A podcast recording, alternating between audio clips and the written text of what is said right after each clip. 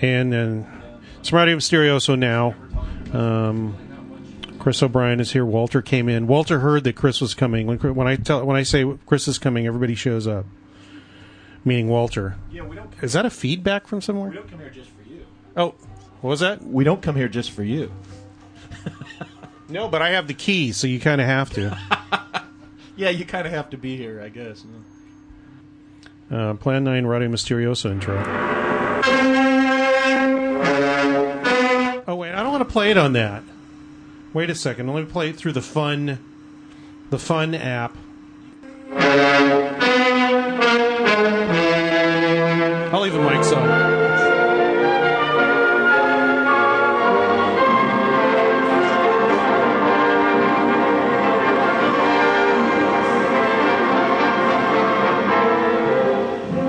Greetings, my friend. We are all interested in the future, for that is where you and I are going to spend the rest of our lives. And remember, my friend, future events such as these will affect you in the future. You are interested in the unknown, the mysterious, the unexplainable. That is why you are here. And now, for the first time, we are bringing to you the full story of what happened on that fateful day.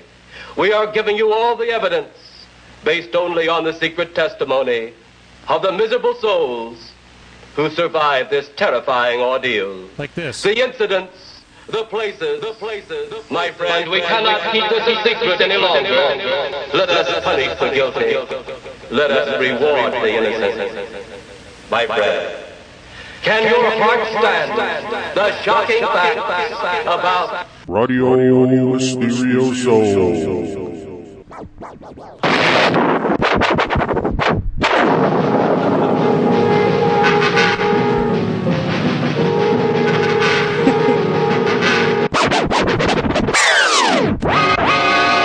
you in the future? I don't know what to do with that stupid thing. It's Radio Mysterioso. Um, Chris O'Brien's here uh, in, in town. He, he called me the other day and I he said, uh, "Sorry, we're going to get together when you're in town, right? Right?" And then he said, "Yeah, we can get together. Let's let's just like get together before I go, leave on Monday." Oh, okay. What are you doing Sunday night? I mean, I, it took me a day to figure out. Wait, he's in town on a Sunday night. I, I totally, I, I didn't even think of it either, and then all of a sudden it dawned on me that Yeah. yeah, that's a good idea, Greg. The other cool thing about this program is it just shows a little record, and when it ends, it just ends. It doesn't go into the next song like my iPad does. Embassy Bishop. Yeah. Or you can. Whoop.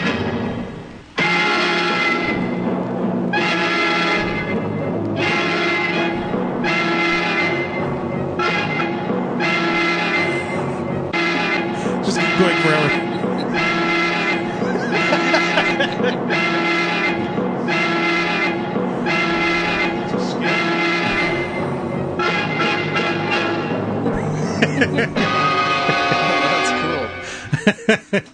That's a fun program. I like Yeah. it. And Walter's here as well. Chris, thanks so much for coming on in. Yeah. And uh, Always good to be here, Greg. My favorite show, as I've always told you.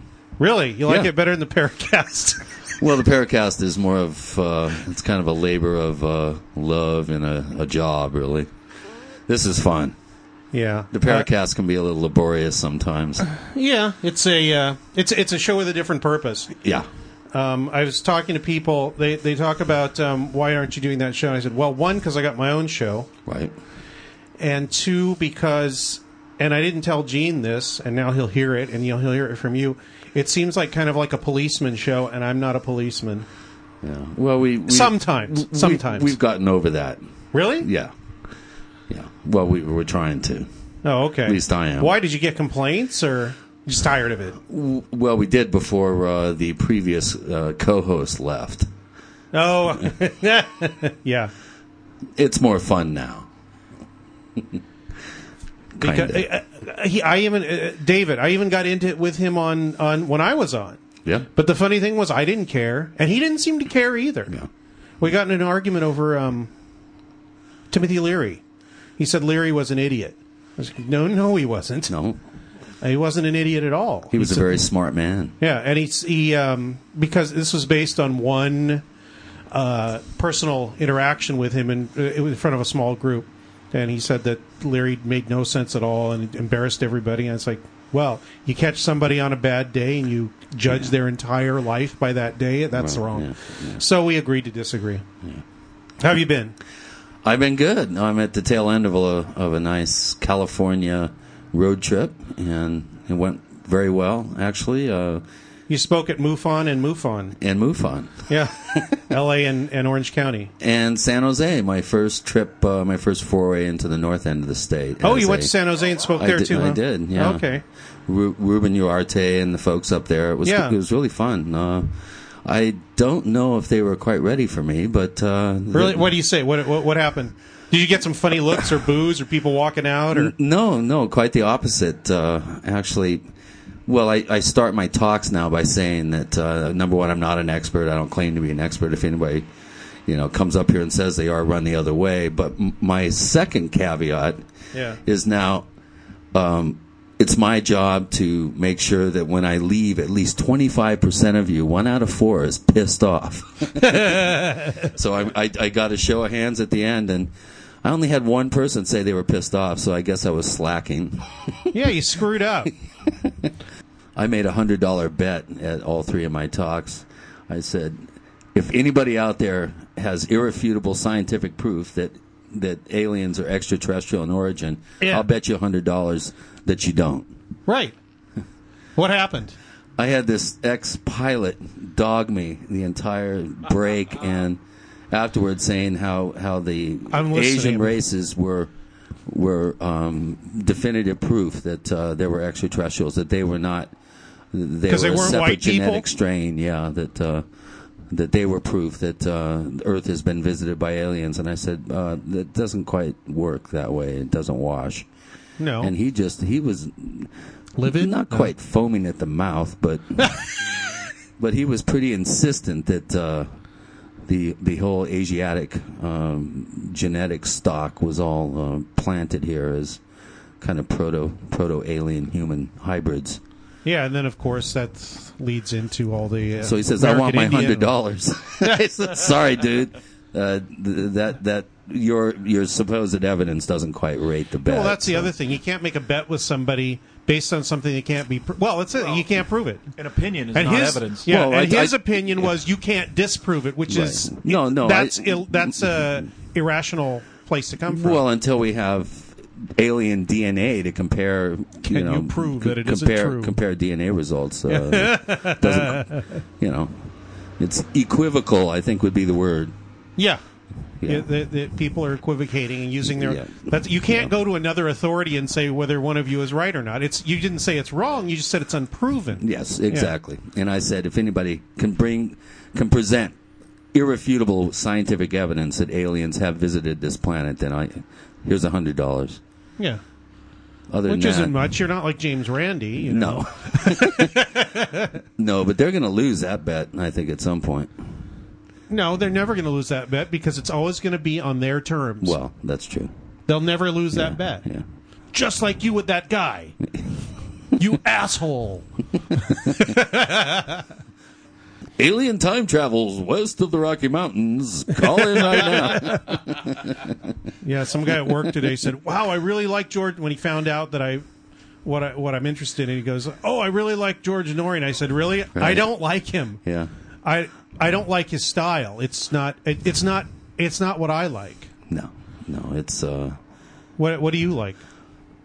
I like people that can get on and uh, you know I, I, I like a bit of a a challenge uh, when when I get a guest on and you know on the Paracast we like we like to challenge them to present evidence that uh, that backs up and bolsters their particular point of view or conclusion and oftentimes on coast to coast you well most most of the time you're not going to get that there's no there's no level of uh, of suspension well it's all suspending your disbelief so you know Yeah. it's all entertainment Yeah, yeah.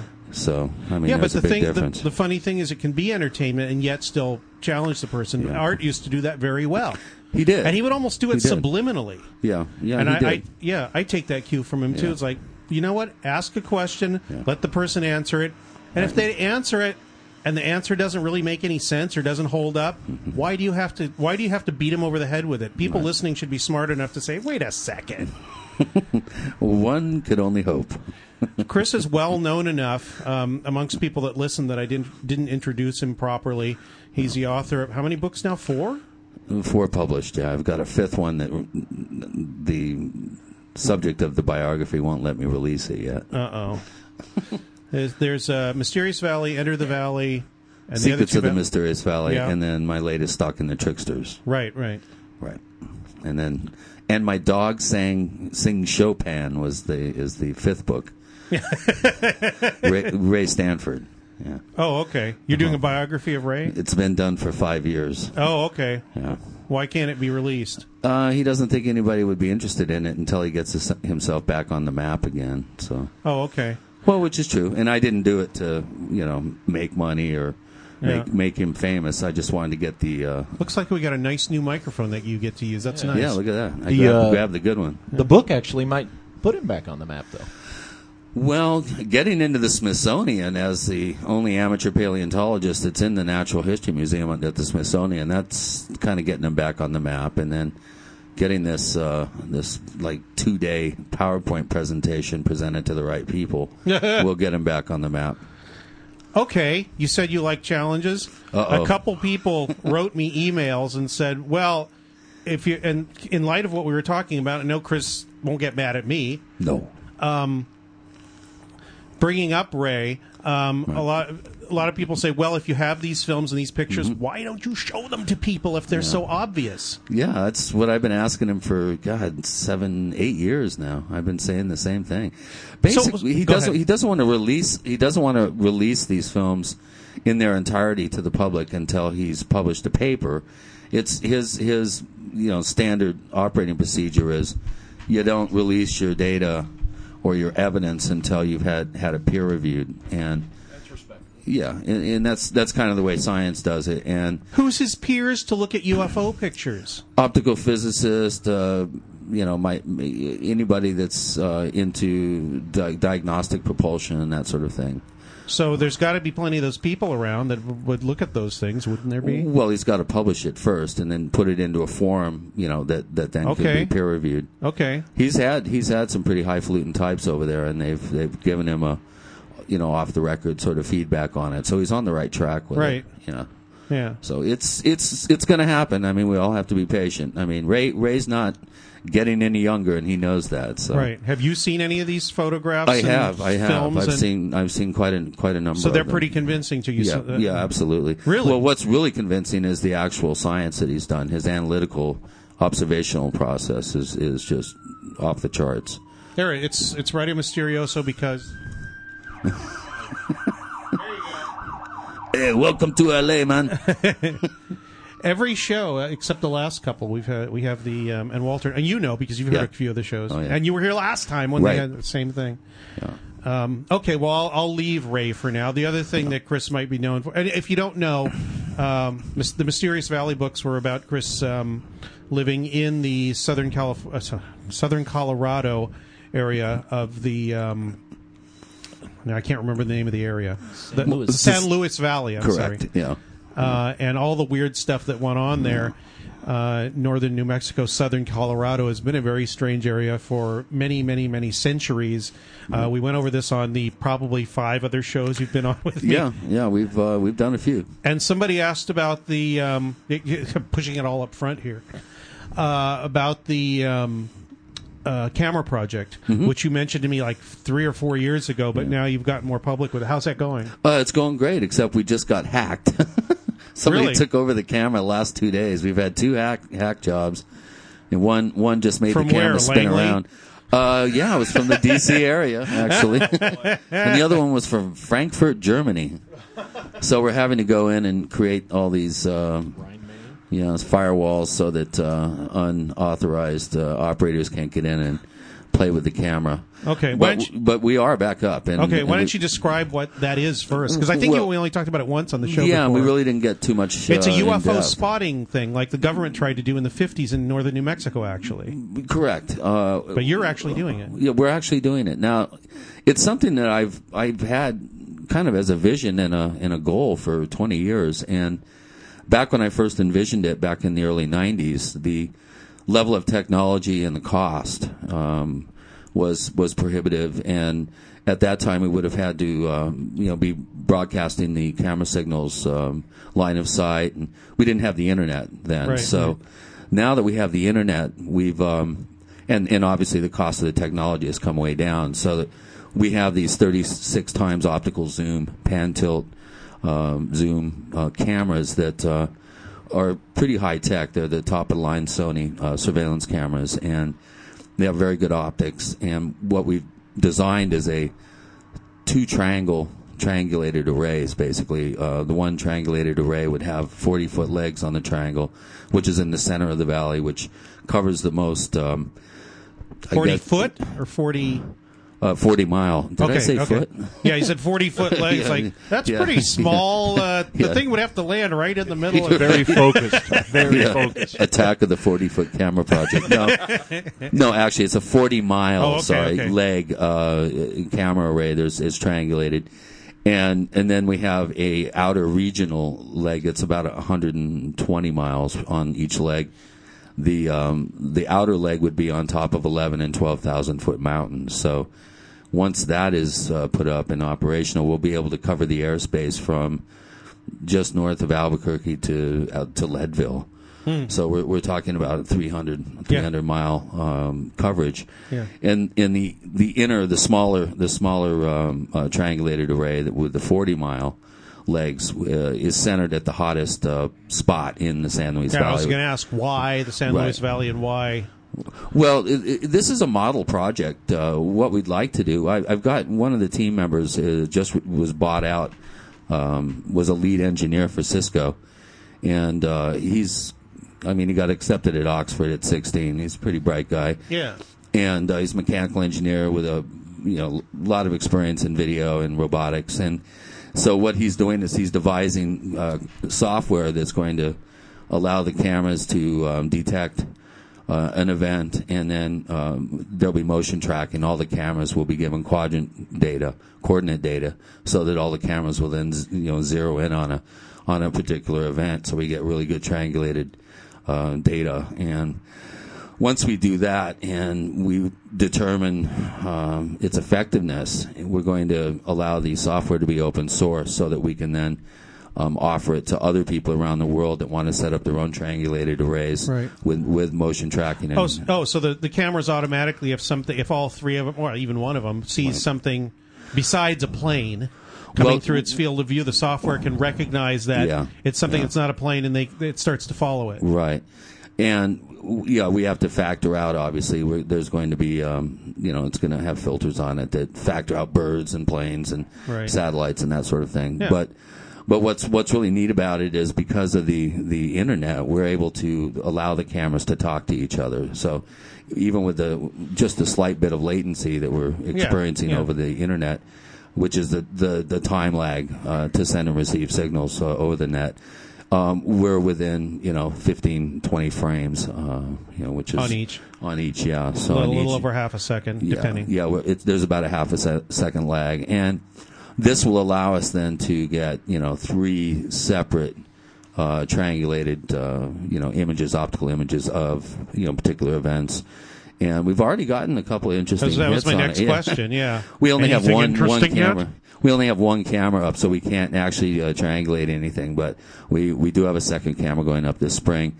We also have a sky camera, which is um, which is uh, kind of the key to the whole thing. It's a horizon to horizon 180 degree camera, like a oh, fisheye it's like lens. the ones that they use for the um, uh, what's it the, the the asteroid tracking. And all that. Exactly. Yeah. Yeah. Like the NASA uh, bolide uh, setup.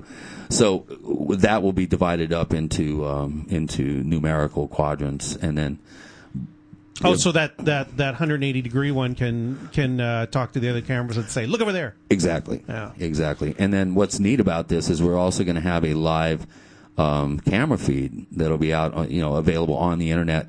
And then most importantly, it'll be available on the local cable system. So there'll be a dedicated TV channel. And then on the other channels, there'll be a, a crawl. If we do have an event, there'll be like a, a flash that says, tune into the sky, sky Is Cam." there Yeah. enough going on in the San Luis Valley where that is worth it? Just the military activity alone would make it worth it to me.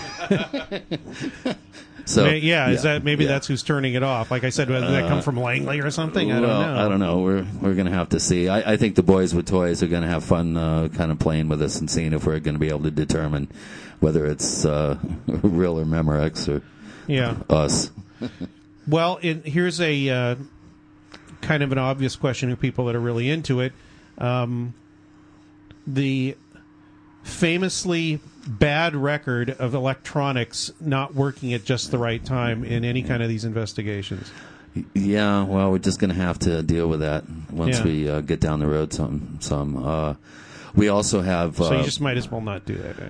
Well, well, it's it's. No, that was my point. You, let's go ahead and do it and see what we get. If, if something happens to one camera, the other two cameras hopefully will be able to determine. Uh, you know, we'll be able to triangulate. right, and then if they all quit at the same time, there's another thing.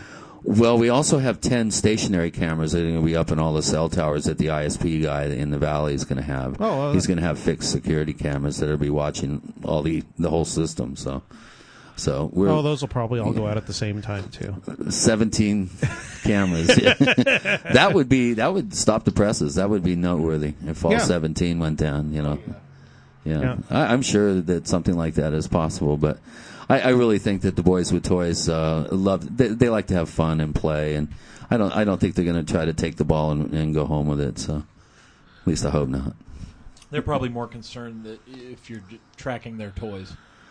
Well, I think that they want us to track their toys. I, I think they want to. Oh, like I a, think little, a little test run. Exactly. Like two yes. hot rods at a red light. Exactly. Let's see if these guys pick it up and how it's how the data is interpreted. I'm hoping that's the case. Well, I'll, this listener, um, who's it, Bob, specifically asked, "Can you tell about the camera project?" We did that.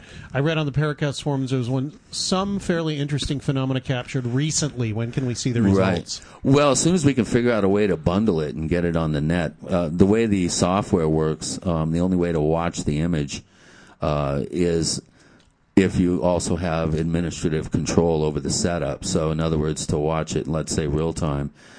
Um, the only way you can do that is also it also enables you to operate the camera. So we don't want a bunch of people uh, attempting to operate the camera. Right now, it's on autopilot, and Yeah, You but you can put all the images together and then put them, yeah. present them. Well, we have we've just gotten Real Shot Manager, which is a record uh, record on motion uh, program. Oh, That's, okay. That's being devised right now. Um, we do have some AVI files that uh, that we're analyzing. We're not really sure what we have yet, but we're going to make Oh, those okay. available. And we're also going to have a live camera feed that'll be uh, made available at the uh, MUFON Orange County website, and also hopefully the Paracast, uh, or maybe my site. So it'll be it'll be uh, you know there'll, there'll be um, what's it called when you slave uh, image onto several several different sites. There'll be mirror mirror sites up for it. Oh, so okay. yeah, so yeah.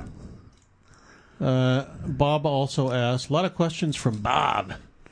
Um, any updates you know on the NIDS uh, project Skinwalker Ranch? I think NIDS is kind of stopped, isn't it? Well, uh, offici- what's his- officially, yeah. I, I uh, was yeah, just up 'cause, there. Uh, what's his name? Uh, Bigelow's putting all his money in his aerospace company. Right. Yeah, I was just up there in October actually, and I did a shoot with the Jesse Ventura conspiracy theory folks. And although Jesse wasn't there, I was kind of bummed I didn't get a chance to meet him. Uh, I did uh, meet his son uh, Ty, who's a really really nice guy, super bright.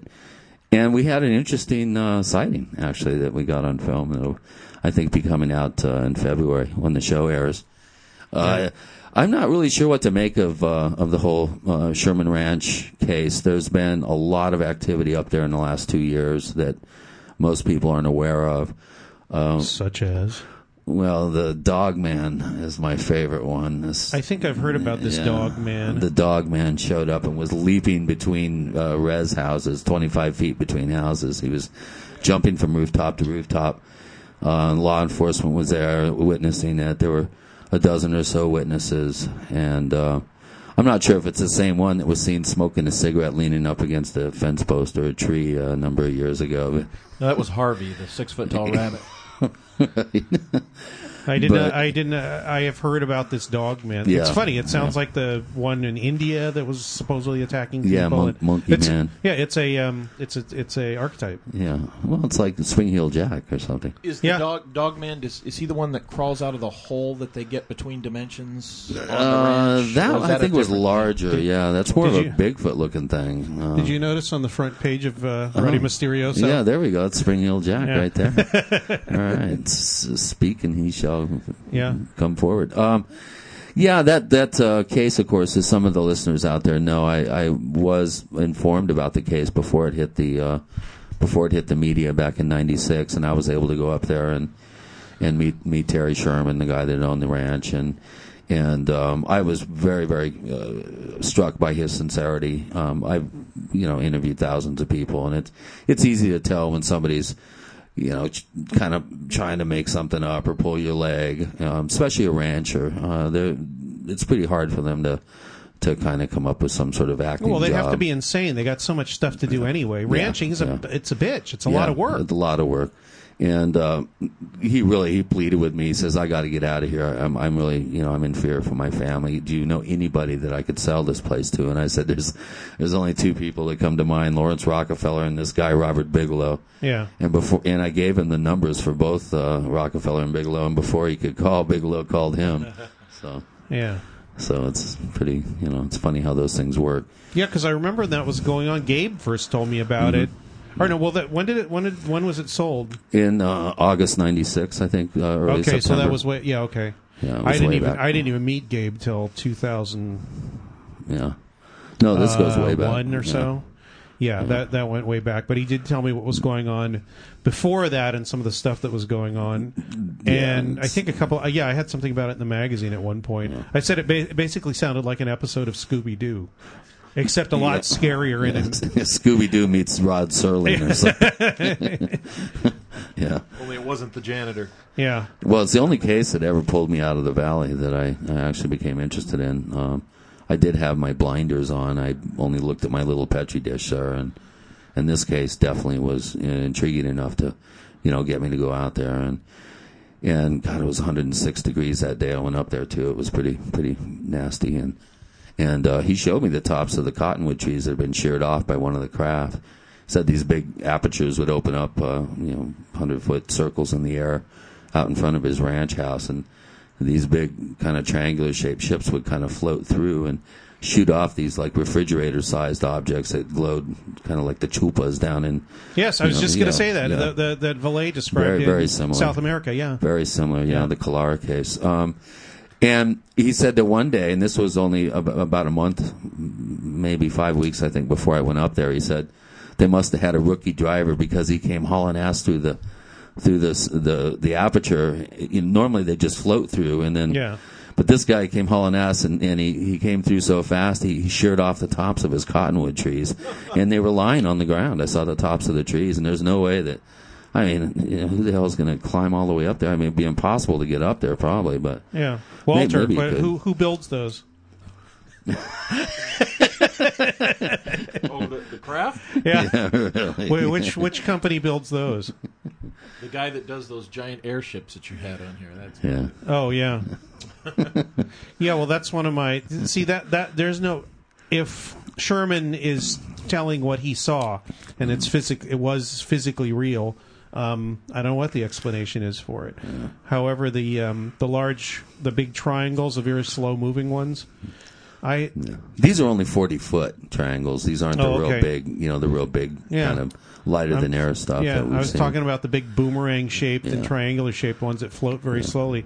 Sounds exactly like lighter than aircraft and looks like ones that have been revealed for years and years and years. Yeah, I think so too. I think I think it's you know, However, our state of into them- technology is yeah, Yeah. it's a lot further along than You get into them know. doing, you know, people say, "Oh, that's what you think the explanation is."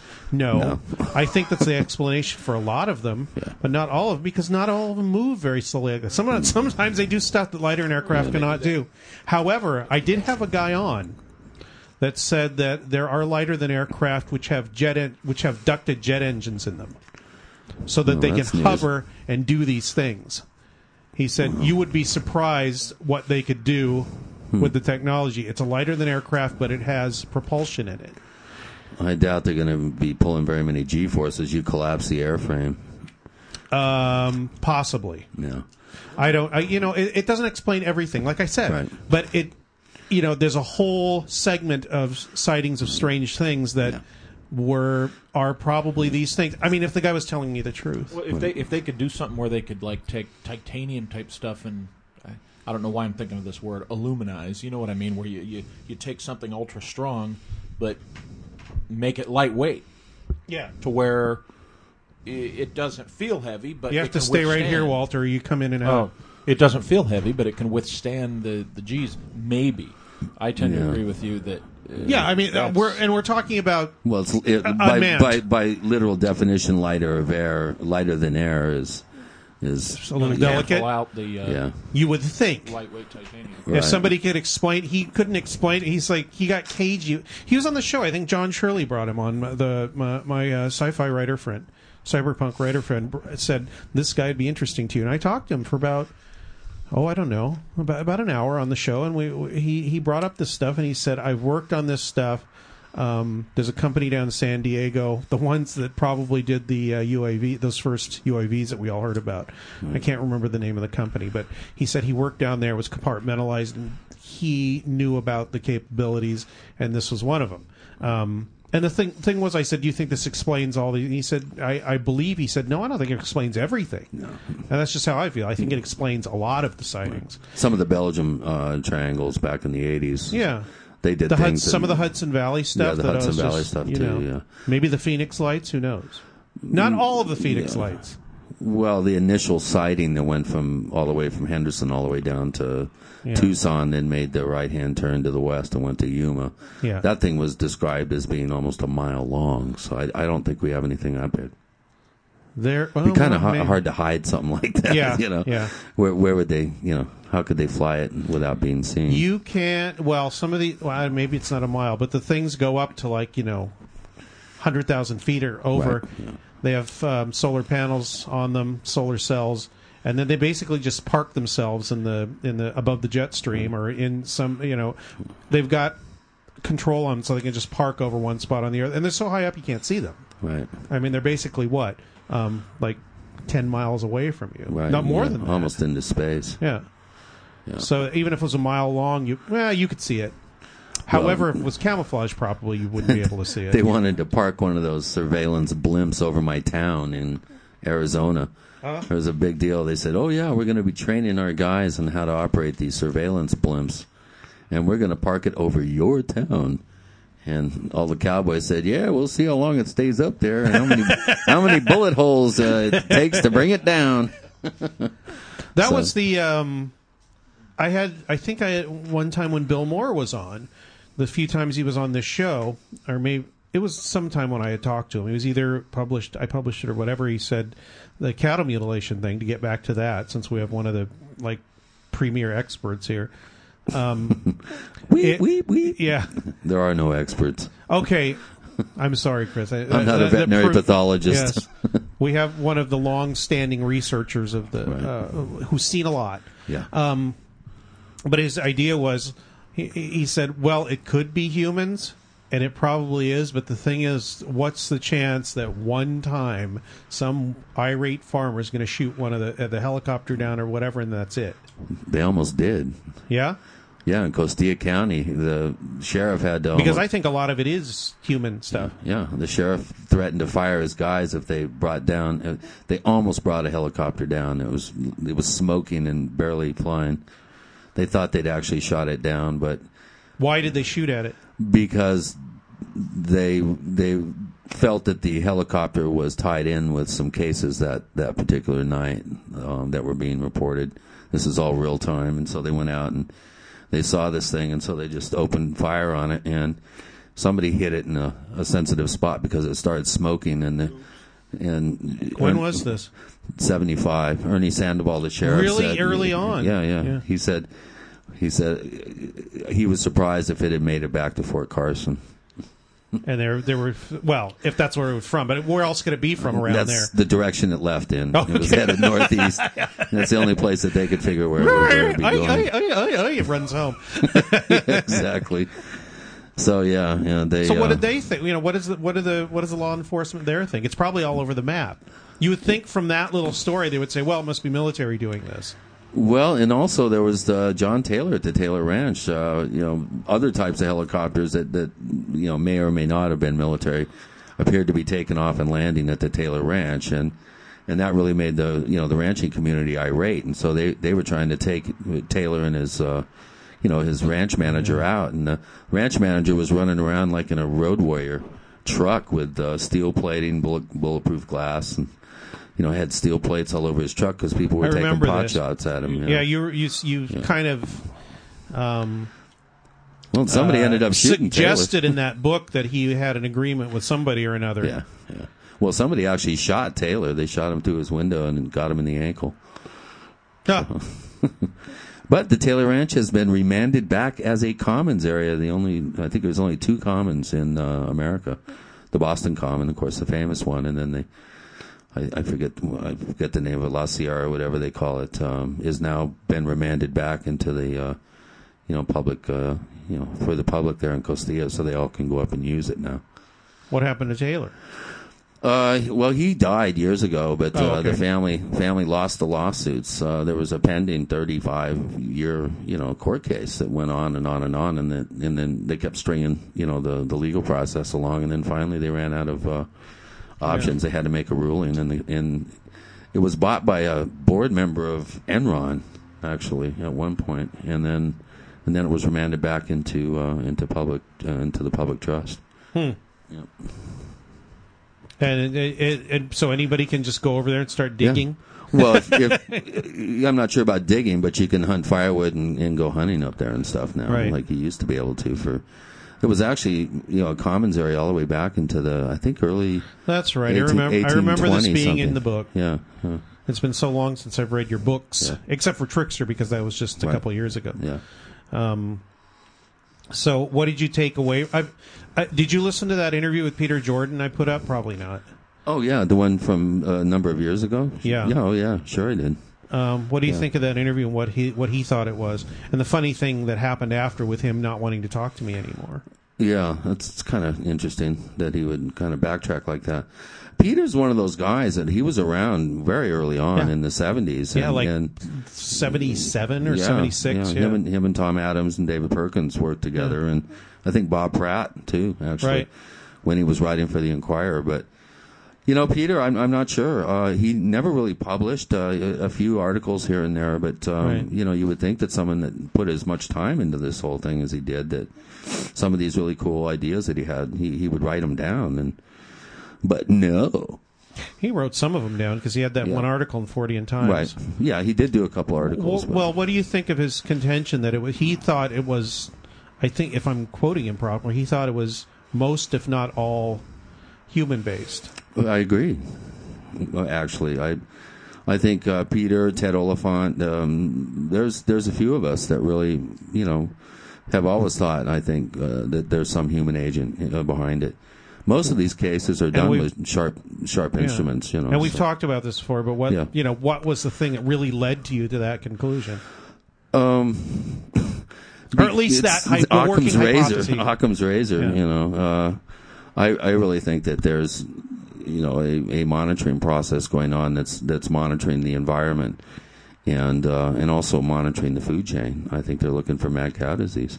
Yeah, And that was Ted's idea. Gabe pushed that on me very early on. Yeah. Well, early on, and when I knew him. Yeah, yeah. Ted and I kind of arrived at the same place. Initially, Ted thought that it was some sort of sort of bacteriological um, weapons uh, experiments and, and research, kind of war games, but using you know unsuspecting ranchers uh, and their livestock as as you know as targets, if you will. Yeah. And uh, you know, as soon as I really started, That's like a big, big, big no-no if somebody gets caught, though. Oh, gosh, yeah. I mean, why Yeah. go through that risk? Yeah, that's and that's one thing that I I've always had a problem with that that there there is too much risk involved to do something you know kind of clandestine war games type activity, but But the biological like accident thing makes a lot more sense to me. Well, I've I've always suspected that possibly mad cow disease could have been manufactured. That it was some, something that got loose from the Rocky Mountain uh, labs there in Fort, Fort Collins, because Yeah. that's where the first real outbreaks happened in the '60s. So, Wasn't um, was the place Dugway? yeah, That's ba- that's not in the region, but it's the re- it's not directly in the region. It's still a region, and that had a very active, big Yeah. chemical and biological weapons uh, right. development And program. some some of them got away. I mean, there was, uh, if I remember correctly, I think in the late '70s, early '80s, there were a bunch of sheep uh, that were next to Dugway that were overcome by some agent, some gas or something. I, I forget the details of it. And but- that's been closed for years, supposedly. It's the one I near. Um, oh, it's on the so. border of uh, Nevada and Utah, right? Yeah, yeah, It's, kind of southwest from Salt Lake City. yeah. It's near. Uh, what's the border town there? Not Winnemucca. I can't remember the name of it.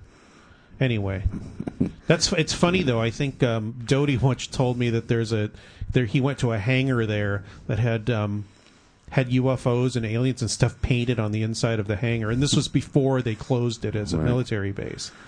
It was so it wasn't graffiti. I said, "Who painted it there?" Once again, it might have been Doty screwing with me. Right. So I don't think it's closed. I think uh, I think the Army Chemical Corps still has some Oh, really? presence there. Yeah, I'm pretty sure. oh, okay. And that's where the anthrax, supposedly for the the 9/11 anthrax uh, attacks, I think they traced it back to Dugway, didn't they? really. Yeah, the Ames strain. I think it was being kept there. Oh, okay. Yeah, I do remember this. Yeah, I think Dugway is still operating. In fact, Alien Dave, Dave, uh, what's his name, Rosen, Rosenberg, Alien Dave. He's up in Utah. He's been Okay. sneaking All I know is there. UFO Dave. Yeah, yeah. there's a guy. He has the. I don't Uh, know Alien Dave. yeah, he's been uh, he's been digging around there at Dugway for years, and Oh, he's okay. got tons of stories from there. Yeah, it's it's still Shit, gotta get him on still the a show. presence. Yeah, yeah. He's he's a pretty interesting guy. He, Ladies and gentlemen, with today we're going to talk with Alien Dave. Then there's uh, our friend Dave. Yeah, uh, Dave, uh, what's going on with David? Is he uh, off on another trip? Uh, yeah. oh, that's right. He's on the he's on the George George S- S- Taco Chakalaka series with the hair. Where is it? There we go. I don't know. There are four aliens. Giorgio Tsoukalos. Yeah, Yeah. Giorgio. Yeah, he's selling T-shirts that has his uh, hair job on there. Is he? Is he? Because I mean, you know, you've he That's doesn't his look that new way name. when you see him in person. Yeah, he does. He does, Does now. yeah, yeah, he does. See, I, I just well, the times I've seen him, he doesn't have the orange tan or the wacky hair, but I haven't seen him in a couple of years. Yeah, no, he's he's really uh, he's making a lot of mile, mileage with the uh, the look. Yeah, Who came up with that look for him? I mean, I I think he did. Uh, you know, you would think a guy that's like you know arguably the the most visible person on one of the top History Channel shows in the past five years, four years. would look He- like an alien. Well, no, you'd think he'd have something to maximize his his visibility and his potential. Like write a book, dude. You know, it's it's just ridiculous. I mean, the guy could really be maximizing his potential, you know, and he's not. And all we He's know selling for is his hair. Yeah, exactly. He's selling these little, you know, those little uh, Peruvian uh, airplanes that look like little jet airplanes. he yeah, sells his little- little yeah. little pins and uh, and then T-shirts that have him and his hair on it. Have, have you been down there to the Gold Museum in Bogota to see that? no, I haven't. I, I was amazed to. at how tiny they. I've been there twice, Yeah. and I was amazed at how tiny those things yeah, really they're, are. they're they're only about an inch long. yeah, yeah, It's, it's yeah. but there's all the details that you see. Yeah, David Childress has been down there. I don't know that he keeps flying down there, and then Yeah. Prometheus, the the you know production company, they find out if he's flying somewhere that they could possibly piggyback their shoot, and then they go, "Well, since you're going to be there, we're going to send a camera guy." You know, so they keep. Uh, I'd rather not. I'm going there to have fun. No. I'm kind of busy. I- that is that, that's a good one too. I mean, He's it, had more exposure Yeah, to I it Yeah, than know. yeah, yeah, he lives next door to me. It's this kind of is hard to David- escape. David Childress, um, president and uh, CEO of Adventures Unlimited Press. Yeah, yeah, my next door neighbor. Yes, Yeah, uh, they live next door to each other there in Well, I- Arizona. with uh, with um, you showed me when I was there last time a ashtray full of dead scorpions you Yeah. found all over the house. well, no, in my room. in your room, there was like eight of them in there. Yeah, it was, yeah, it's more like twenty, but who's counting? No, and they're the they're the nasty, the bark scorpions with the nerve toxin. Yeah. That, oh, jeez. I had a friend been that- stung three times. Really? Yeah, twice in one one sitting. How's that feel? It, Where'd they the- get you? Like at the first time a it got me extremity? on my, my left palm, and, and it took about a day, and my whole arm went numb, and and then when it when it it took about a day and a half for it to like come all the feeling to come back, and it was like when you when your arm falls asleep, Yeah. and then it, it just hurts, it like it like burns and stings when you just barely touch it. I'm times that by ten. Oh, it was awful. Ah. Oh, it was it was nightmare. I melted about fifty ice cubes on it. Three hours, it was just agony. That when I first got stung. Oh hmm. man, those things are nasty. Little tiny things too. Yeah. Well, David, David is uh, he, the guy. I don't know, David Childress. He he travels probably six, seven months out of the year. Yeah. He he came over to the house uh, a couple years ago, and he says, "You know, I'm really getting tired. I I I, I think I'm just going to go around the world." And and I said, "Oh, cool. You send me a postcard. Ho ho ho. Yuck yuck yuck." And he goes, "Okay." And he, he ends up leaving to go around the world, and every place he went, the second he left, within a day or two, riots broke out. Uh, royalty. Yeah, uh, David's uh, working for the government, I think. the, you know, the uh, monarchs were deposed. Actually, uh, no, not the government. He's probably working for some private company. Okay, we're done here. Let's I mean, every- destabilize. everywhere he went. as soon as he left the country, oh, you know, there was civil unrest and. You know, juntas were ta doing coups for the government, and I Yeah. think the king of Nepal was deposed. And There's a new series in there, David Childress, Harbinger of, of Doom. David Childress, agent provocateur. Yeah, I, I love I love the life exactly. though. When when he gets tired, he, he, he goes around the world. Most people be Yeah. like, oh, "I'm kind of tired of travel." For David, I, and I can relate to that. Yeah, I, I'm no, he's- lucky bastard. yeah, he's in Europe now for three months. He's he just took off, and Yeah. It's it's it's lonely on, on at the top. I, I imagine his his nuts must be like turning you know like neon or something like glowing from all those backscatter you know X-rays that he. Goes through when he Yeah, has to. I mean that's got to worry a guy, you know.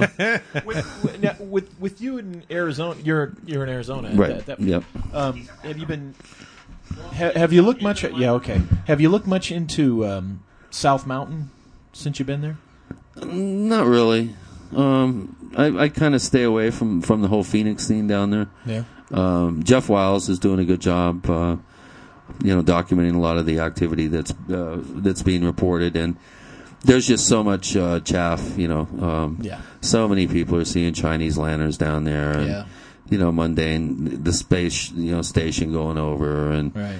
Th- there's just a lot of um, misinformed uh, sightings that are you know getting a lot of notoriety and and you know you'd be chasing your tail trying Right, to get to the bottom of a lot of that stuff. So I'm I, I pretty much got my hands full with the San Luis Valley because I still do have a network of you know skywatchers and you know law enforcement sources and stuff up there. So I'm I'm spending a lot of time still you know um, kind of riding herd on that whole scene up there, and occasionally something will happen. There was a really cool um, sighting event November 2006. Uh, a line of cars on Highway 17, the Interstate 17, was down halfway between where I live in Phoenix and um, at the foot of the Bradshaw Mountains, and this huge 300 foot, you know, triangular shaped object came down and landed, appeared to, to land or get really close to the ground uh, in Bumblebee Canyon. Cars were lining the freeway, and and uh, Arizona State State Patrol and uh, DPS officers are, were um, shooing people along, saying, you know, move along, move along. I said, well, don't you see that? Yeah, just keep Yeah. going. See what? There's and then the F sixteen showed up, and we're circling around, and and I actually did dig into that a little bit. I, I made some phone calls, and of course was totally stonewalled by you know stonewalled by the Yeah. authorities, but but we did have um, I had a, a live cell phone uh, report that was um, given a guy gave to his wife, and she immediately called uh, my girlfriend, who- immediately called me. So within five ten minutes, I was aware of the the event. So So you were getting a live report as it was happening, or uh, almost uh, within Oh, wow. within ten minutes. how many people would you estimate witnessed that?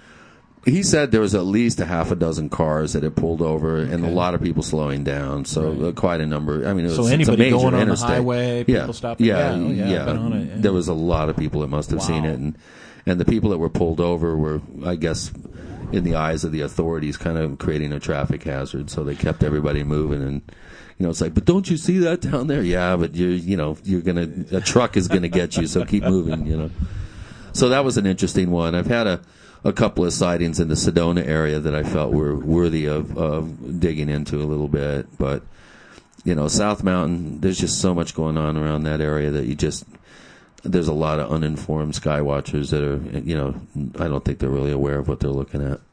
I, I had I got introduced to the whole South Mountain thing by Kevin Smith and Jeff Woolline, Right. you know, um, and uh, when I went and spent a weekend with Kevin, we we went and we were going around in the canyon there where all the petroglyphs are, and, and actually later we learn we're in the areas you're not supposed to be in, and taking pictures of it and stuff, and then uh, uh, um, th- th- it's not so much that while we were there anything happened. It was the weird behavior of people during the course of that weekend, you know, and uh, which, which was intriguing. But the reason I wanted to look at it, and the reason the whole thing he, you know, was telling me about Jeff and what's been there was the fact that um, my geomorphologist author, that you know, friend Right. of mine that I published, Sasha had identified so many ley Right, lines, yeah, ley lines there, intersecting right on there, the mountain, yeah. and, and so I was intrigued with it Yeah. from that aspect. That is, it's a really cool kind of mysterious area there. Yeah. There's Oh, a lot of stuff's been reported over the years there, but but again, it's it's wading through, you know, it's wading through the flotsam and jetsam reports. It's it, it, can drive you nuts. Well, to me, the, the some of the photos, and, and I told Kevin this, um, you know, like some of Jeff's photos, I'm like, well,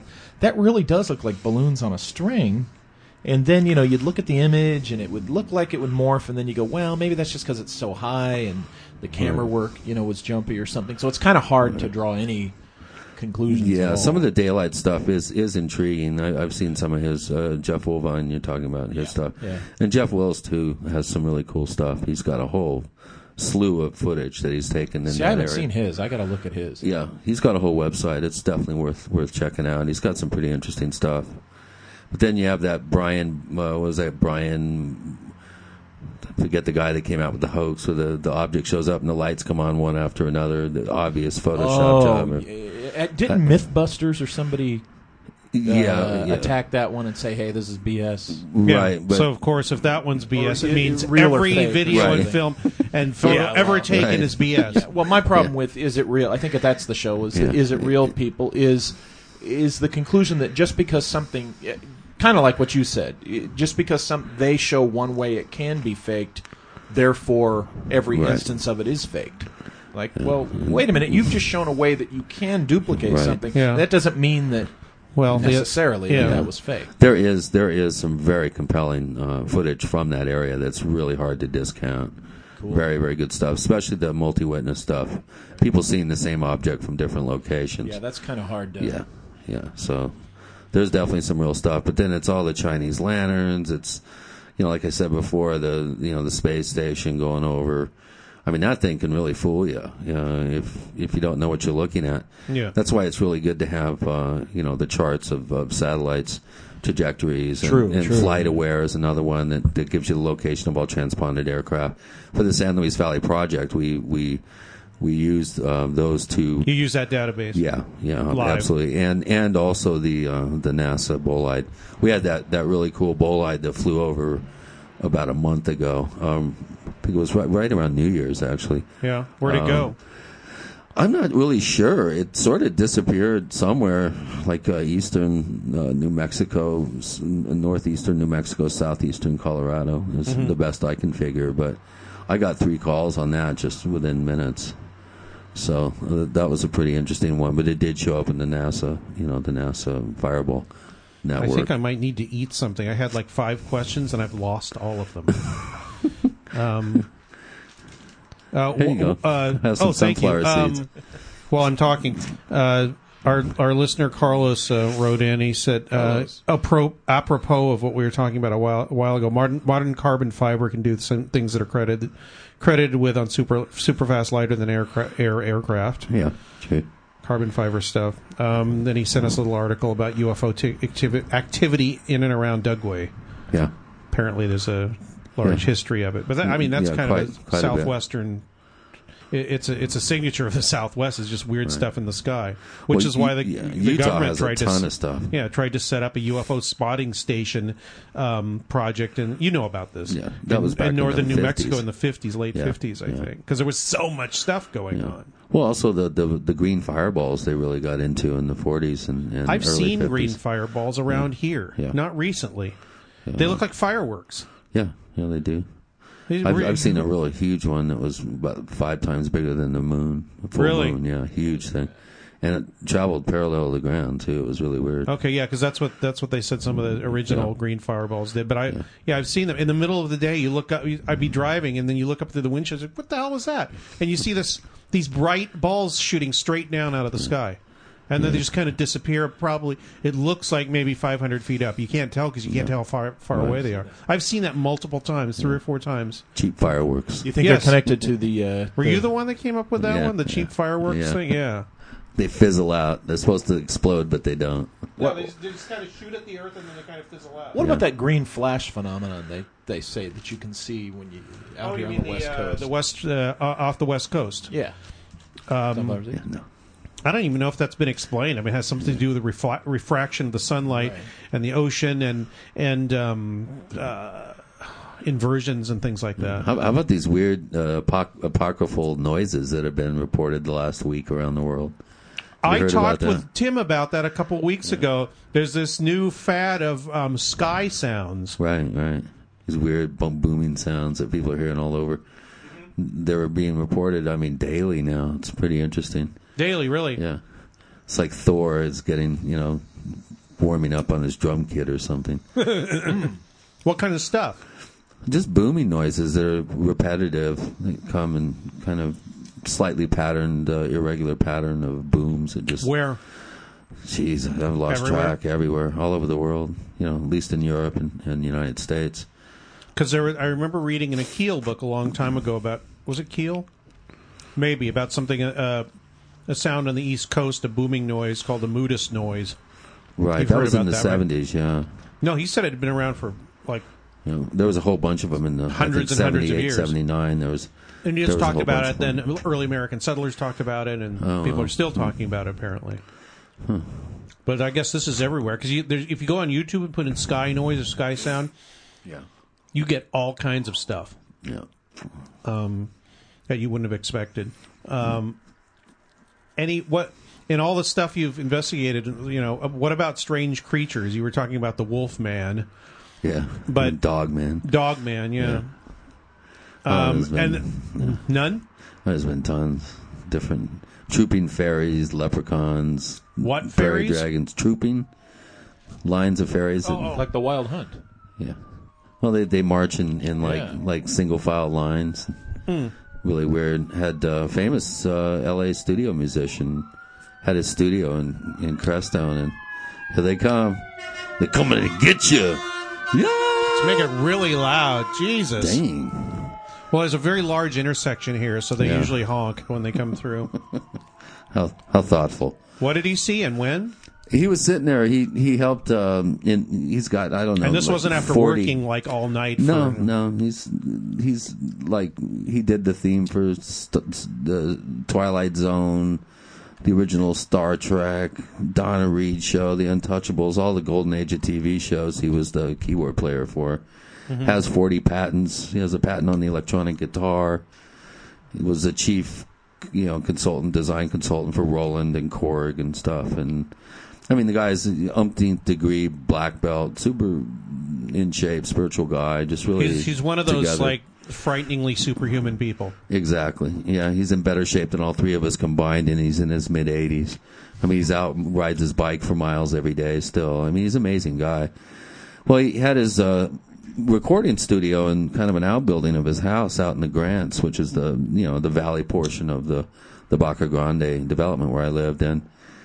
And he called me up one day and said, "You know, I, I just I can't believe that I'm actually talking to you, but you you just got to know what's been going on in my house." And I said, "Well, what do you mean?" He said, "Today I was sitting there recording, and these like six or seven fairies, these these like foot high, you know, diminutive humanoid beings wearing Keystone cop hats. uh, Yeah, I remember this story out of your book. in, in robes. They walked through his closed door, trooped across the floor within you know a foot of his feet, and uh, he said they Went through another they, wall Yeah, they went through the wall, and before the last one went through the wall, turned around and it gave him a dirty look, and then went through the wall. He says, "I know you're going to think I'm crazy and nuts, and you know, and I mean, the guy's not, you know, he doesn't. You're the only drink, person I can tell who thinks exactly. I'm nuts I got it. gonna- I got to tell somebody, basically, and uh, and yeah, and and this wasn't the only thing he saw. I actually saw my first, uh, for lack of a better term, a prairie dragon. They're they're these weird undulating sort of sea slug looking things that they're about I don't know two feet long. They travel about a foot off the ground, maybe foot to you know eighteen inches off the ground, and they kind of undulate like a sea slug, but but pretty quick. Yeah. Dogs, uh, animals respond to them. A dog, you know, his dog would chase these things, and he, he, he there were times we were seeing them daily, and um, Same guy. yeah. And I was uh, sanding their floors. I was uh, re- redoing the floors in their house when they were on vacation, and I was, you know, I hadn't been partying or nothing. I swear, it was like eight thirty in the morning. You know, I'm I'm getting ready to, you know, I'm going out to. I was loading in some some uh, supplies and you know sandpaper and the sander and stuff, and I walked out his his front door. And 12 feet away, I, I saw one of these things. I was looking right at it. Usually, and then I realized that I'd seen these before, but they're, I, you, you normally would see them in your peripheral vision and you just discount them. You're like, you just don't even pay attention. You think it's like a cat or something or, you know, you just, What was that? Whatever. yeah, yeah, you don't, because you're not looking right at it. It's just movement out of the corner of your eye. So I was looking right at this thing and with less than a second, with less than two seconds. I mean, in two steps. I mean, I, I dashed to the spot and, and was looking and there was like a picket fence that, that ran either side of his his uh, enclosed his yard, and then there was an opening where the pathway was. I was going out, and and then there's sand all on either side of this, and there are no tracks. And uh, my my favorite story was he he saw one of these things. Um, it came out of his stereo cabinet, went across the floor in front of him and his wife, and his dog, and his dog freaked out, and it went across the floor and then out through the wall and um, he let his dog out uh, the next morning, and the dog immediately ran around the house to where the thing had disappeared out the wall. He went around on the outside, and he had buried a bone there, and he dug it up and went and buried it somewhere else. damn, that damn fairy dragon ain't gonna Yeah, get my bone. exactly. So, w- w- d- describe it. Was it it? amphibious looking? Was it reptilian? It looks like a sea slug. It doesn't really A have a slug, head. that's right, It doesn't have a it. tail. It's it's tapered in the. Yeah. It's kind of rounded in the front, and then it has kind of a longer taper in the back, and the the front and the back are more transparent than the middle, which almost looks uh, opaque. And What and they color If undulate. you had to give it a color. it's just kind of a, a dark. It, it's hard to describe. It's like a. It's like a shadow in the middle, almost. It's like dark in the middle, and then it tapers. Do you think it's- anybody could ever take a picture? Yeah, I've got a video? picture. Actually, You do? I Where? think so on my website. Oh, Yeah, yeah, go to tmv.cob.us. yeah. oh, No, it's uh, our strange planet Oh, okay. us in the photo evidence section. I got to check that out. yeah, there's these. Oh, that's right. That's part And of your. Uh, never mind.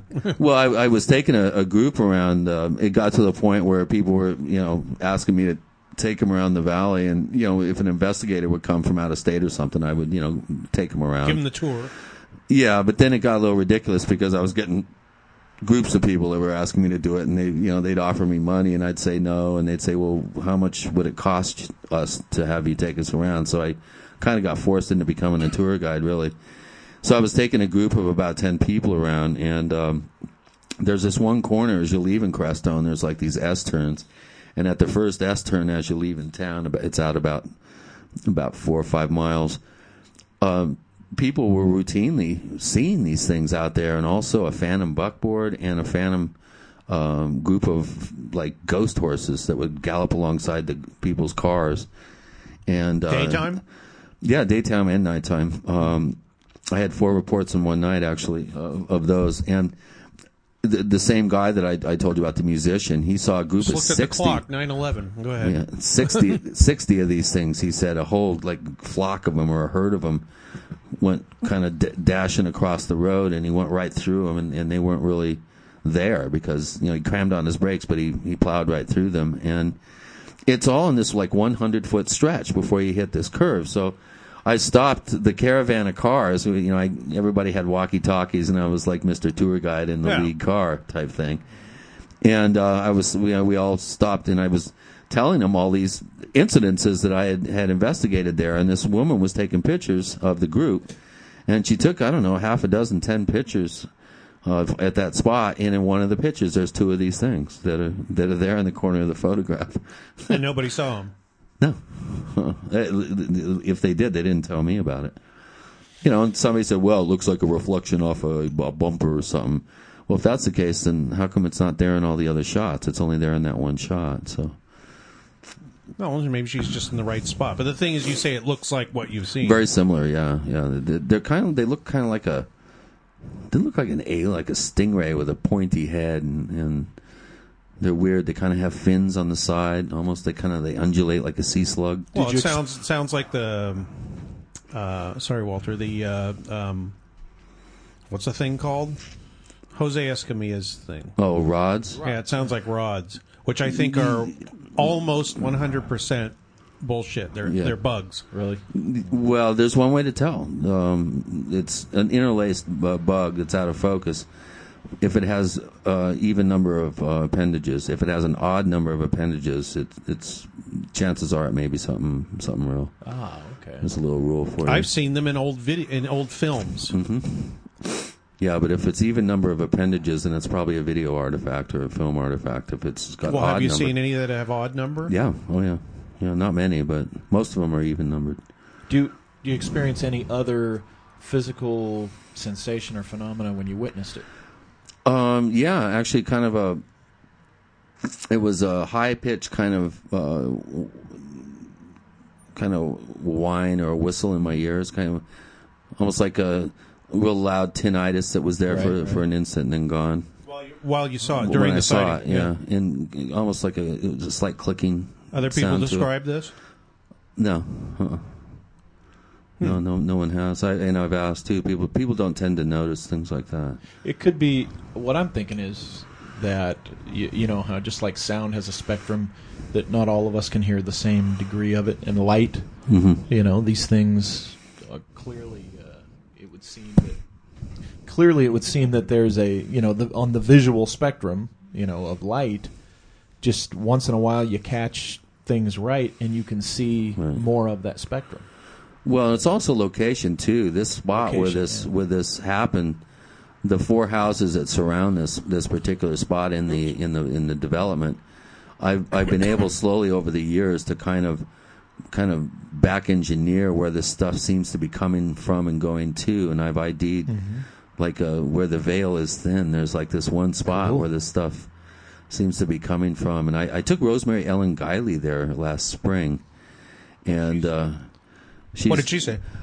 well, we were. She was helping me investigate a couple of really amazing cases, and boy, she's really good in the field. She really knows her stuff, and I was very thankful to. I learned a lot actually from her, and uh, we had gotten done talking to this one couple who had this weird poltergeist type stuff going on, and uh, just as a all of a sudden I had this hit. Oh man, I should take her down to this spot, and it was like eleven o'clock at night. Yeah. And normally when I go down there, I don't want to sound like I'm from Sedona or anything, but normally before I go into this area, I kind of sit there for a while and clear my mind and sort of say, hey, remember me? I'm back. I'm going to come in here now. You know, I kind of ease my way into there, Right. but I just pulled up and we both, you know, just got out of the car and went barreling down in there. And we were instantly, we both felt this, these presences coming right up. I mean, right Whoa. in my face. And, uh, y- you know, I've been able to, I'm not the world's most sensitive guy, but, you know, over the years I've been able to kind of sort of be tuned a little bit to subtle energies. And I know I sound ridiculous, but, No, but, no, but I really have, uh, and, No, uh, it doesn't sound ridiculous. and and Rosemary is is I mean if I'm kind of sensitive, she's really sensitive, and we both said at the same time, I think we better leave. and we turned around on our, on, you know, we just turned, did an about face and we left. But w- later I asked her to, to describe to me what she felt, and she described exactly what I felt that something came right up to me, and then something came around lower to her right. And that's what she described. And, and as we were leaving, and we drove back up the hill and, and to where we were staying. It was about a five minute, uh, you know, drive. I mean, it was pretty close. And we're sitting around the kitchen table in the in the house that we were staying in, and uh, I'm looking at the at the double set of windows. And he had he had uh, the guy that owned the house had these the big red plastic cups with plant starts, all lining up on the windowsill, and then the bottom had two rows because it was an extra wide windowsill, and. Uh, and Rosemary had something said something to the effect of, "Well, I, I hope we didn't bring a hitchhiker back or one of those. Uh, hope it didn't come back with us." And I'm Like looking right at the window, at Disneyland. and one of the plants leapt off the windowsill and and went out this far into the room and went, and all the dirt went all over. We both looked at each other like, "Oh my god!" and uh, so that was some uh, interesting validation of sorts, I guess. Uh, but that spot down there is, I mean, Has I- anybody else gone and done anything there, like measurements or put up cameras or? I, yeah, yeah. Actually, uh, Evgeny Faidysh, a um, uh, Russian Academy of Sciences guy, he's an inventor. He's uh, he has patents on on detection gear that he's done. He's got software programs that he runs through his little laptop and stuff. And I took him down there, and his he's got a it's an image modeler that gives you a kind of a visual representation of of whatever quantum.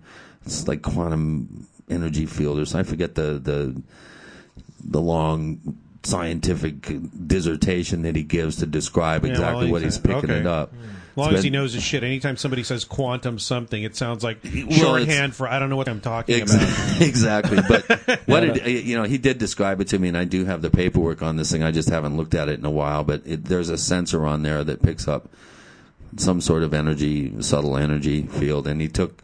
I took him around the valley to some spots, and uh, he got amazing results at, at a number of them. Not all, but a number of them were very. He was very impressed. In that spot, it was Mm-hmm. what off kind of the stuff? scale. I mean, Um, it was like uh, the Buddha. It was a visual image of like the Buddha dreaming the dream of a thousand Buddhas, dreaming the dream of a thousand Buddhas. It was a weird fractal kind of just off into infinity type image that he said he'd never never seen before. And another thing that I found interesting is when the Tibetans, um, the Tibetans are pretty adept at, at locating um, ley lines and, and earth energy, um, you know, conduits of energy, um, geomantic energy uh, and, and they when they came to build their healing center, they did these radiating lines of prayer flags, and uh, each flag would, you know, there'd be a line of flags, and then they would stick them in the spot where they felt, you know, there was a nodal point, or for lack of a better term, uh, you know, an important part of that line of energy. And of course, right there, they stuck one right there. So, and I'm, I'm not sure what, what that meant, but, but um, you mean at that spot in the road? it's it's a corner lot, yeah, in, in the Baca Grande. It's about a hundred, about a hundred square uh, circle, about a hundred hundred feet. Oh, this is a different spot. This isn't the spot outside of Crestone. No, no, this is this is a different spot. Oh, okay. Um, there's there's like a thin. It's about a mile and a half long by about mm, maybe an eighth of a mile wide. There's like a like a long uh, corridor, and then right in the middle of that is this one spot where Rosemary and I went to. Oh, okay. It's a pretty interesting spot. Have you been to Devil's Canyon out here?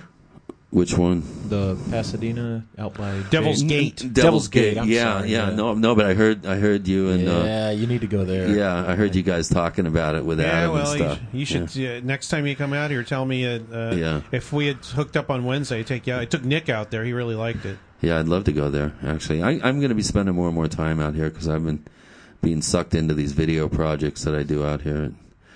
That uh, I just wouldn't been doing one the last three days. I always get stuck with the ones that nobody wants to do. It has all the the bad problems, either audio or you know. I'm I'm a remedial problem solver in the video realm. Yeah, uh, where I work, we uh, it's we use the old term turd polishing. yeah, exactly. Yeah, yeah, exactly. Well, when you have somebody producing Here's your video, nice shiny turd. Where's the next Yeah. project? It's tough when it's tough when you have amateur uh, video producers and they they put lav mics down on people's belts and stuff, you know, and yeah, try try getting ru- rid of ambient room noise and stuff. And It's just, yeah, and oh. uh, stomach noise.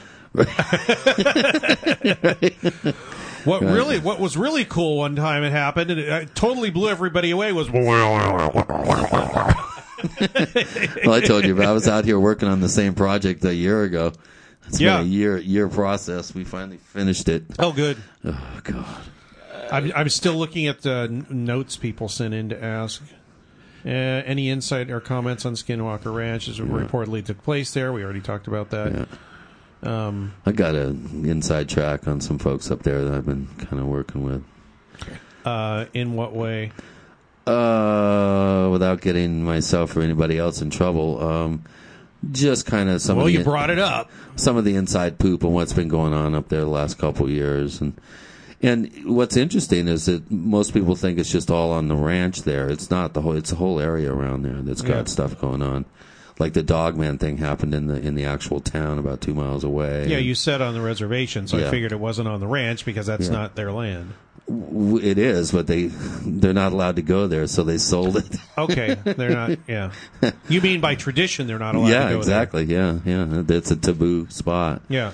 Uh, we were just on the, uh, uh, up and over the Skinwalker Ridge with the you know conspiracy uh, theory uh, crew, and we had this weird this weird light showed up. It was right kind of jumping up and down in in the air. It was about just above the ground level. We figured it was a, it's kind of hard to tell how far away it was, but from a quarter to a mile to maybe a mile away. And uh, and it was doing some pretty interesting leaping up in the air type things, almost like a temperature inversion. You know, you, sometimes in the desert, you can see the way lights, like headlights, appear Oh, to yeah, jump yeah. in the air because of moisture Yeah. between you and the light source. But it was, it was Like super dry, lights. so I, I don't think it was it was like a temperature inversion. And and they got it on on uh, video, so I guess we'll see. It'll be interesting to see the spin they stick on it when they broadcast it. I mean, it was. It's like I've seen. I don't know how many dozens of times I've had similar type stuff, and it's to me it was like, yeah, it's it's a weird light. Yeah, I looked on the map and there was nothing there. There was no roads, no ranch houses, no anything. So it wasn't a in a remote area Yeah, there. remember the ghost light we saw in the cemetery in Imperial Valley, which And was we immediately turned around. There it is. yeah, it was reflect. It was reflecting Yeah. off a gravestone. Reflecting yeah, on the gravestone. yeah. Like the Westcliffe uh, cemetery lights. They did an experiment where they turned every light anywhere near that place. Everybody all yeah, uh, agreed Gabe to turn did their that lights in on. um, in Dulce in too. Dulce. Yeah, yeah, yeah, And it was still there. Yeah. And he said it was still there. He said there was a boxing thing on there he was watching, so they got pissed at him. But he was able to prove that it wasn't a light from Yeah, somewhere else because it was the only light there. Suddenly was the one in the graveyard. And that well, that brings up another thing, and I just thought of this when you were talking about what spin they would put on the the light that was out there, and you know why a spin and why a conclusion and why do people need? Because I. You, you, we know each other, and, and uh, you know, conclu- I think you agree with me that conclusions are abhorrent, especially with the Yeah. paranormal. Yeah, it's as soon as you start coming to some conclusions, that means that you've been in, you've been involved in the field too long. Unless you've really got some slam dunk evidence, but it's entertainment. You know, I mean, I think out of all the shows, conspiracy theory is is one of the ones that, that, that I think they're pretty straight with the way they shoot, but. We'll see. You know, this is a whole different uh, approach now with, with You never know. with Ty and this this new guy that they have on the show now.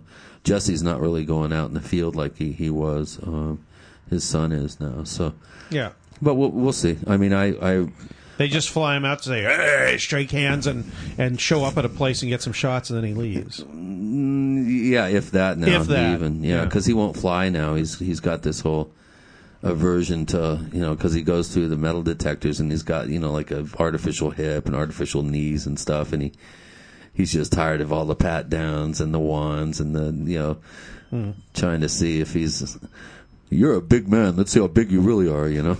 Yeah. type stuff. You know He- he's just tired. He sued he sued the TSA and lost. So he's he, he only travels uh, overland So he he won't fly around. He did do Dulce though. He did go to the Dulce uh, when they did the Dulce. Shoot. What was their take on that? Do you I even know?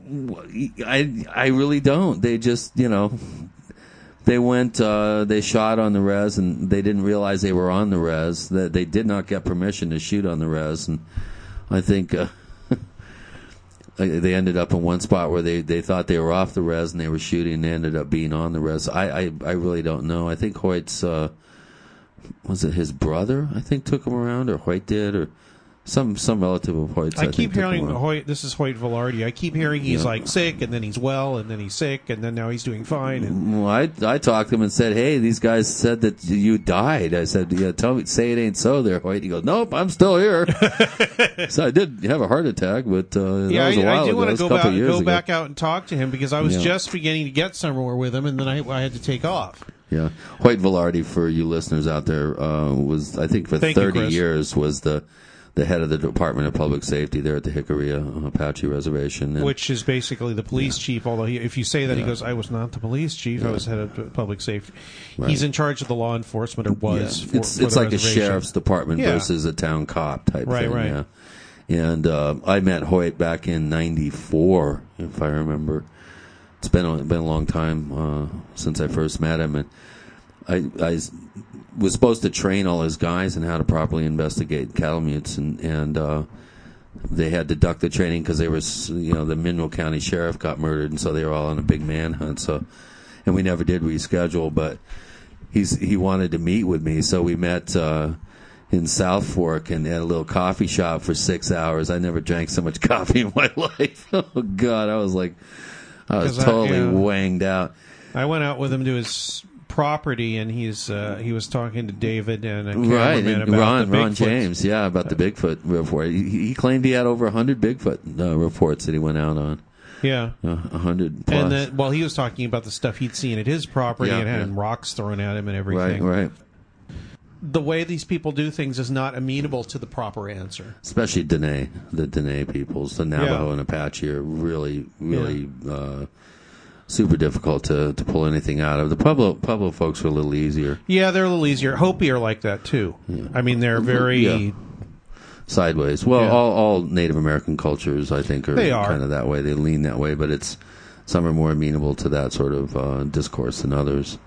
you know, I'll, I'll come out on the porch after buying something at, at the Hopi reservation. The, um, what's the name of the town there? I can't remember it. And there was a guy sitting out there on the porch, just uh, one of the Hopis sitting there. Um, was it the Hopi? Re- yeah. Aravaca? No. What, Hotevilla? Anyway, yeah, I, I yeah, Shompovi, well, yeah, one of those. No, it was the main one, the one where the co- one hotel is and everything. the cultural center. Yeah, Yeah. and he started talking to me about some trip he'd taken to the Grand Canyon. But what he was really talking about was, what are you doing here? right. And how do you find our place? And, you know. And I talked to him about the Grand Canyon, but Hmm. this other conversation is going on somewhere else in the space, in our Right, mental right. space. Yeah, It's really weird when that happens. And it, it's funny, you're just sitting there talking, you realize, oh, wait a second, we're not talking about this. I know We're another- talking about this thing. I know another group of people that communicate that way. They're usually in the intelligence business. Yes. They're on assets. Yes. Exactly. It's a, it, it's it's funny because their way is very Exactly. organic and all that, and the spooks way is very computer analytical way. It's it's a very Western way. Sounds like conversations I had with my uncle when he was recruiting me. yeah, Talk about this. yeah, yeah. But it's funny because the, the it's it's different things, but yeah, it's it's kind of the same. But it, it's forever moving sideways. yeah. yeah. It's it's totally you know we talk about it, but it's, you cannot do it justice by explaining it. Right, It just ruins it when you explain it. exactly. It's it's it's, So, it's what communication were you talking about the canyon? Well, what was coming out about the canyon? It's very important to the Hopi, you know.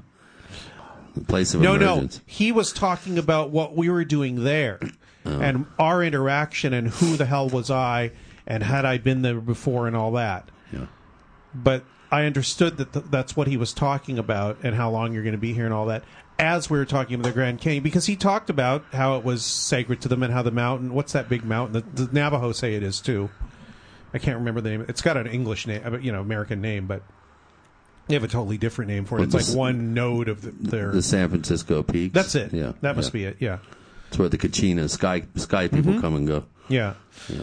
So he, he talked about that and a little bit about it. But the the thing was, I don't remember the substance of the conversation, what we were saying. I remember what we were meaning. Yeah, what he was what he was trying to pull out of you, Yeah. basically. Yeah. and it was and it's funny because he you know it, it wasn't it wasn't anything real important or anything it was just and I almost didn't realize it at the time I kind of realized it in retrospect what was going on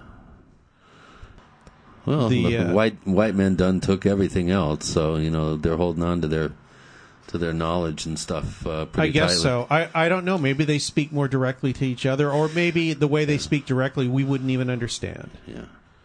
Yeah. but um, I, I just I just find it fascinating that's a mode of conversation and a mode of communication just like anything different like that like the like the um, the quipu the the ancient Aztec um, uh, tying knots in rope Right. and they would Mhm. give them to messengers and they'd run to the next and only certain priests could read what they and they were just knots and pieces of rope Right. pieces of string but they had they were all messages Yeah. they were there was a language of knot tying Well, I'll tell you, the first time I met Hoyt Velarde, he was very direct with me. He Yeah. spent the first 20 minutes, I mean, red face, just going up one side, down the other about how there is no base underneath the Dulce. There's, there's no. Yes, he, uh, he's- there's no base there. Blah, blah, blah, blah. And all I'd done is shake his hand. Finally, when he got done, it was kind of like he paused for a second and started, you know, kind of breathing a little bit because he was so, you know, red faced. I said, Hoyt, I, am not here to talk about Dulce. I, I never asked you about Dulce. Why are you so insistent on telling me all that? Well, you're probably like everybody else. So the first thing they want to know is if there's a base underneath Dulce. And I'm telling you, and I said, wait, no, you don't need to go through it all again. Yeah, he kind of I'm did not that interested. with us too. He Yeah. kept insisting that it was over here, and he took us up a mountain and said, "Not there, but there." Yeah. and he uh, he like pointed it out to us. I said, "When can we go there, Hoyt?" He said, "Anytime you want." Which which one was it actually under that he was pointing at? Uh, the mountain, not the mesa. Okay. Or if there is anything, here comes the indirect thing. Yeah. If there is anything going on, it's the mountain, not the mesa. Yeah. If there were to be something, it might be. exactly. Yeah, and it doesn't even mean that that's the indirect thing. Yes, there is something there. It's more like you're looking in the wrong place. Don't be so insistent, like he was Right. saying with you. Oh, he was hang out- rabid. I yeah, mean, he was and hang out at the and, mouth. You know, if you want something, hang out and don't be a dick. Yeah, exactly. well, and I, I, it was it was a great opportunity for me to do to do the ultimate disclaimer. It's like I never even asked you. I'm not here to talk to you about that. But since you've so insistent on telling me that there isn't, now I'm wondering why. You know what's what's going on, Hoyt? How come you how come you felt this need to, you know, to really uh, do this big uh, disclaimer thing? When was And this? Ninety four. Yeah. Okay. What it would make me wonder was, you know, first of all, me thinks he does protest too much. Second of all, it's like maybe what he's saying sideways is there is no base. There's something there, and it has to do with our mythology and the underworld and stuff. But it is no military base. You Yeah, know, there- exactly. There could be something, uh, another angle like that. Yeah. Well, it's, there's a lot of political and inter in, tribal and stuff going on with all the stuff that's going on there. It's very intimately connected to the weirdness, to the army presence, to the old um, atomic testing, um, stuff going on with San, uh, uh, uh, what's the name of the um, Los Alamos. Los Alamos. Yeah. There's a lot of that stuff going on, and it's a lot more involved and a lot more organically related to each other than this is our mythology and this is the UFOs and this is the Bigfoot. No, no, no, no, no, no. Yeah. I, The minute you start categorizing and doing the, you you're on the wrong path. Yeah. I think there's a lot of really nasty nuclear waste buried underneath there, is what I think. Yeah. And they blame it on Gasbuggy. Oh, it was that, you know, that was that tactical nuke that we uh, blew up in 66. That's why all the radiation is, you know, polluting the It's environment. it's leaching from Los Alamos and it has been for a long time and that's another part of it too. yeah. plus a lot of unnamed stuff that has to do with the the zero regulation of tribal land Exactly. and the selling away of rights to do these weird Right. things on tribal lands. Yeah, because it's not part of the United States. Yeah. It's a sovereign country, so you can pay off the Roadrunner clan or the Corn clan, who's ever, you know, the the the most powerful, you know, compromised, you know, politically dirty, you know, clan that's uh, running things. Chris, have you ever mentioned any of this stuff on any show before? I bet not. Not to this degree. Yeah.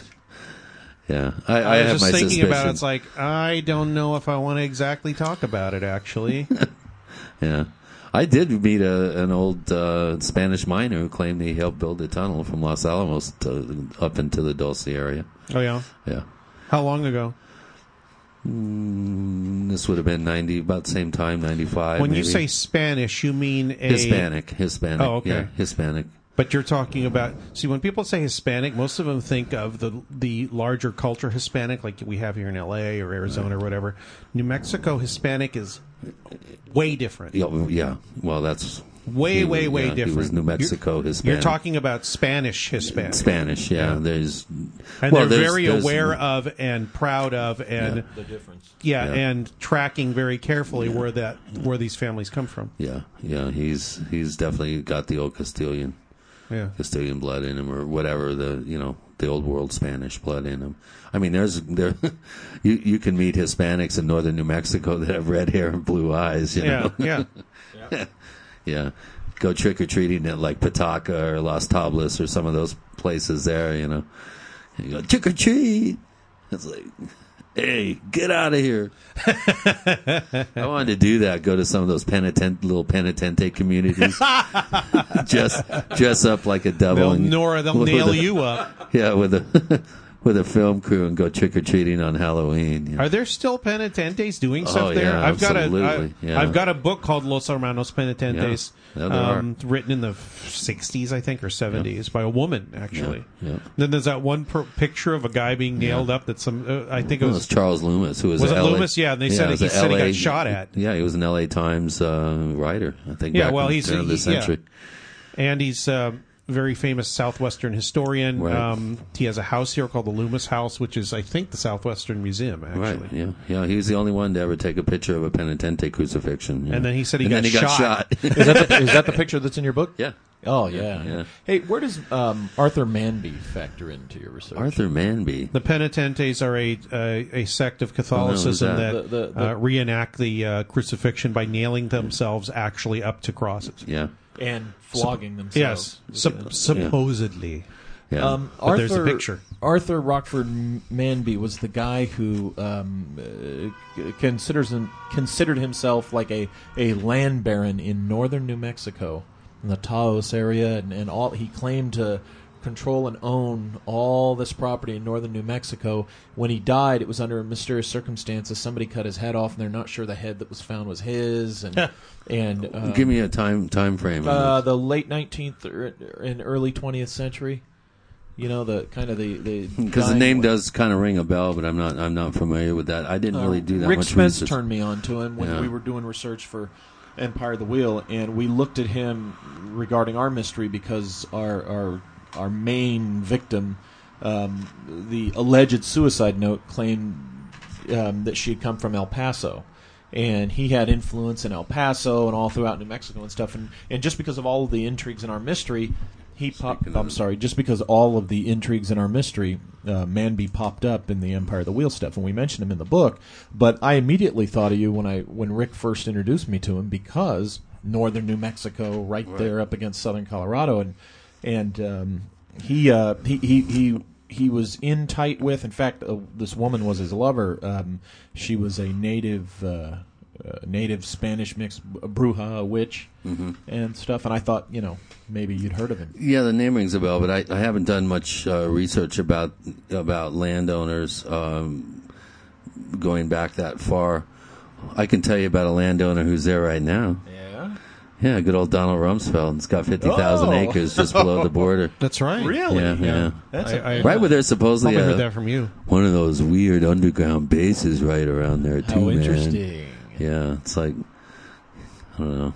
That is interesting. Well, you might might check out Manby. Yeah, uh, Manby. I have to remember that. Ar- Arthur, Arthur, Arthur Rochford, Manby. and it's spelled R O C H F O R D, and he comes from uh, British uh, you know, like uh, his father was an actual baron or something in England, and that's where he comes gentry. from. And yeah, exactly. Yeah. And um, he, he, his story is just strange enough that it, it makes you wonder. Okay, uh, what did he know about the weirdness? Yeah. So that's why you would find him more interesting than just the average landowner. And I believe that um, th- there was a movie that Vincent Price did where he's this uh, the, the the Baron of Arizona or something it's called, Hmm. and I, I think it was loosely based on this guy because he was quite quite a strange character. Yeah, I have to have to do a little digging into that one.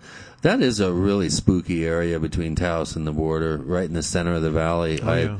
when I was out there uh, last spring with Rosemary, That, that place seems dark even in the middle of the day when you're driving. yeah, up. that's. I mean, it is. I'd never really done very much exploring. Or that there. route between Taos and uh, that northern route over the mountains between Taos and um, Dulce.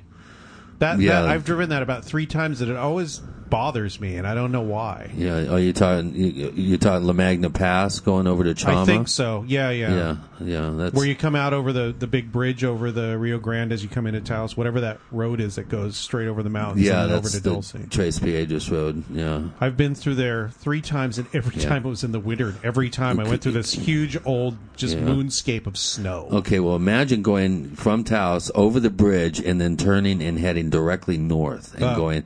I did that route with Rosemary up in that area, and I'll tell you, man, it's like there's nothing, there's nobody. We didn't. I think we saw one other person, one car Yeah. in that entire stretch. We probably traveled three and a half hours, maybe. You Oh, wonder why they built a road out there because there's nobody's there. There's there. roads all over out there. Yeah, I know. We went. We skirted right by the edge of the Rumsfeld property there, and and When uh, was this? Not too long in, ago. in May, yeah, last May, and that's where one of the cases that we went out to investigate is right in that area. Just amazing stuff these poor people were experiencing.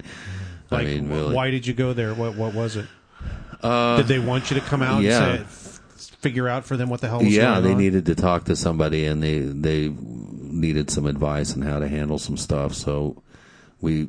What kind of stuff? I mean, you- you're not really telling us who they are or exactly where it is. I, so- I'm really not allowed to say. He's No, no, a- I- I didn't want you to, so I was pretty famous artist uh, in the area. There, he's quite well known. I was encouraging you to talk about it since it's anonymous. Yeah, uh, just a variety of of stuff. They had 13 cattle mutes in one fell swoop. Um, he uh, his wife went nuts inexplicably, and and they literally she was committed from just the, the craziness that was going on there. It's environmental environmental stuff. They they would see the spectral.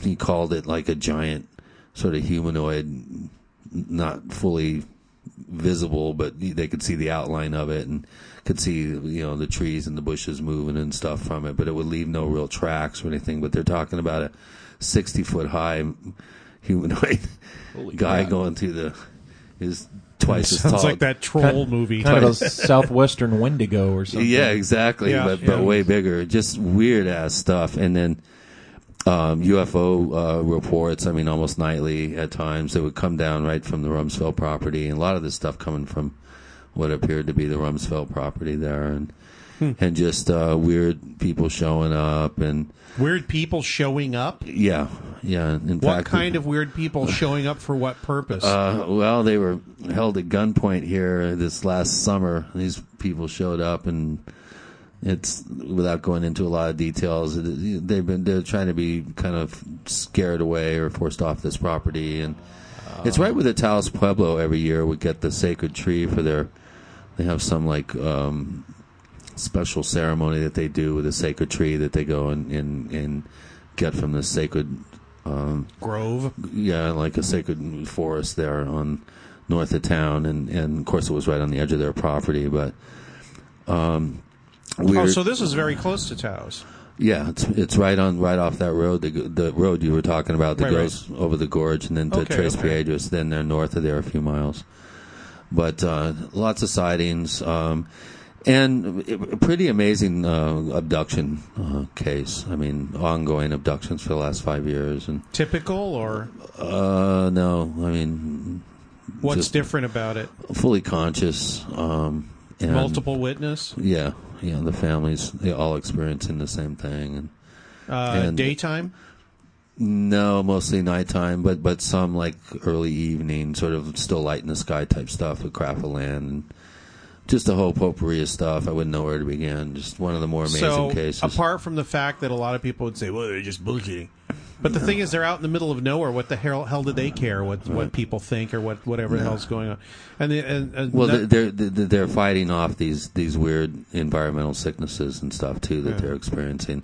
It's the health things that, that kind of Oh, okay. got them to uh, to talk to me. So, um, not quite sure what to uh, to make of the case. I mean, Rosemary was quite quite. Uh, she she really thought that they you know there was no artifice or, I mean they have no reason to tell us any of this stuff.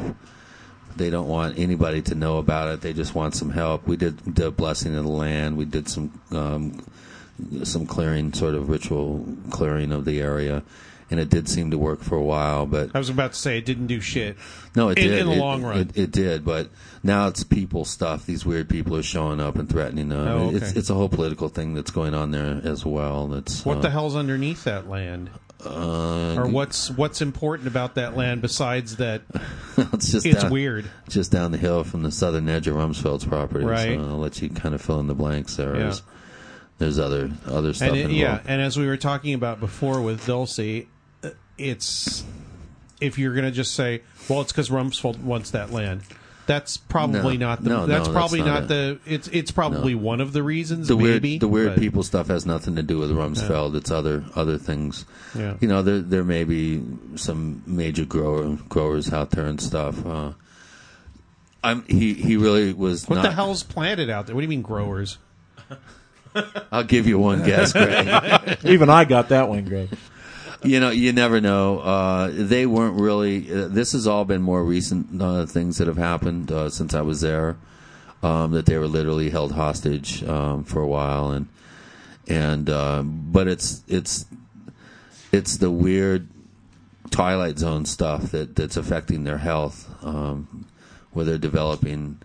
You know, it's kind of like So- a What would be the purpose of getting them off the land, and why? How does the weird stuff? How does it relate? I don't know. It's it, Is it it, seems to be- channeled by something so that it's I, directed I don't think at them? so. I, I think they're they're they don't appear to be related on the surface, but Hmm. but the it's too coincidental for there not to be some potential Yeah, I think that's connection. what. My, yeah, I think Yeah. that's what my question was. Yeah. The other thing about these investigations is when people and people discount that, or they don't discount, they don't think about it. Is a lot of times people just want to say to tell it to somebody that isn't going to laugh at them. Yeah, exactly.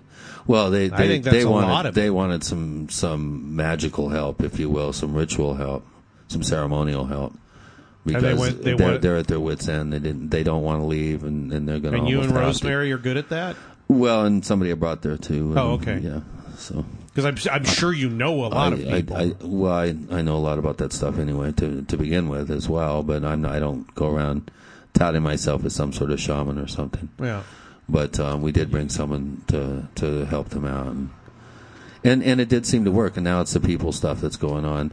A lot of the neighbors have moved out from the area. Other people in the area are experiencing weird stuff and have been for years. And and his wife, like I said, his his first wife, uh, it, it got so ridiculously overwhelming that she literally she's went into a you know mental hospital. She just couldn't handle it. She snapped. Pretty Maybe I much ought to just start freaked her out. calling Rockefeller and what's his name again. But the, you know what? That's a whole nother kettle of fish. Yeah, no. Hey, speaking of um, Rosemary, uh, uh, has Imbrogno surfaced since uh, all that? Uh, no, he hasn't. Uh, thank goodness. He has a Facebook page, so I see. Yeah, I, I think I've Somebody seen that. put up a fake uh, Imbrogno Facebook page. It's, it's quite funny, actually, if you you- look at it.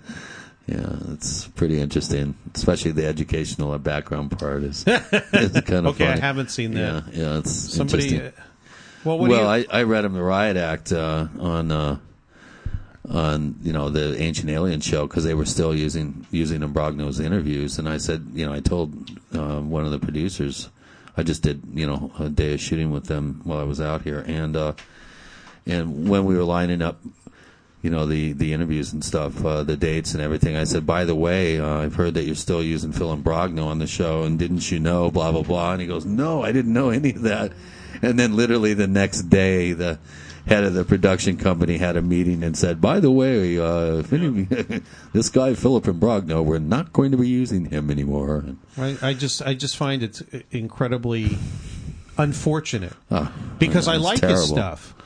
Yeah, but I can see why why people got suspicious because there's well, a lot of pop get science suspicious. in there. He's, he's he's screwed up. well, there's a lot of pop science in there, and there's a lot of Yeah. kind of new agey sounding stuff in his books. If you start really rereading some of that stuff, which I I've have, only read one.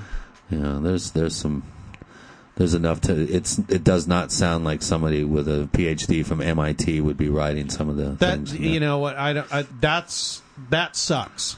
Yeah. The part that doesn't suck is the thinking process. I, Yeah. I still admire the. Yeah. I mean, it's kind of like you know an outlier heel thing to me. Yeah, but it's you know how it is. It's you know you if if there's a wobble in the forest, they're going to discount everything. you Yeah, know? yeah, of course. I mean, it's nothing you can hang anything thing on anymore. No, unfortunately, no. I, I looked I still enjoy work. his books. Yeah, though. I did. I did too. Know. I wish I could talk to him on my show. I'd come in and I would not mention that stuff at all, Right. I think he's just to piss people off. persona non grata. He right is, now. He's, which is why I'd want him on my show. Yeah. Well, he's totally taken himself out of it. No, he wouldn't. He wouldn't do it. I, he would never, even answer me. Did you ever see his rebuttal on Above Top Secret where he wrote in? He finally. I heard that it was really half-assed and really Uh. just just it, it made things worse. you could tell he was a, about a half a bottle of whiskey underneath the evening uh, when he wrote it. Plus emotion on top of that, yeah, probably. yeah. It's like I knew it would piss you guys off when you found out. You guys are so easy to bullshit, you know that kind of thing. Yeah, yeah, exactly. It was all my plot. My God, I can't believe two hours has gone by, Greg. Yeah, well, it, every time you know I have you on, that's what happens. We just kind of let's start going. Any anybody I have on the show, I get we get very engaged, and the time Yeah. goes. And um, so, Chris, thanks so much. You're welcome. It's always a pleasure, and we'll have to do it again for Next think, time you're out you here? know, the sixth, seventh time or whatever. This is great. Something you want to pimp at the moment? Uh, not really. Just uh, you know, uh, the San Luis Valley Camera Project. Keep your ears open for it. We're gonna we're gonna figure out a way to bundle a view only signal and get it up on the Paracast and uh, also at ourstrangeplanet.com, dot com, my site. Try to get it up. And Orange County, um, Orange County MUFON will probably have a uh, mirror site up. So Oh, okay. so we'll have a live feed. And hopefully we can figure out who's been hacking us from the Washington D.C. area yeah.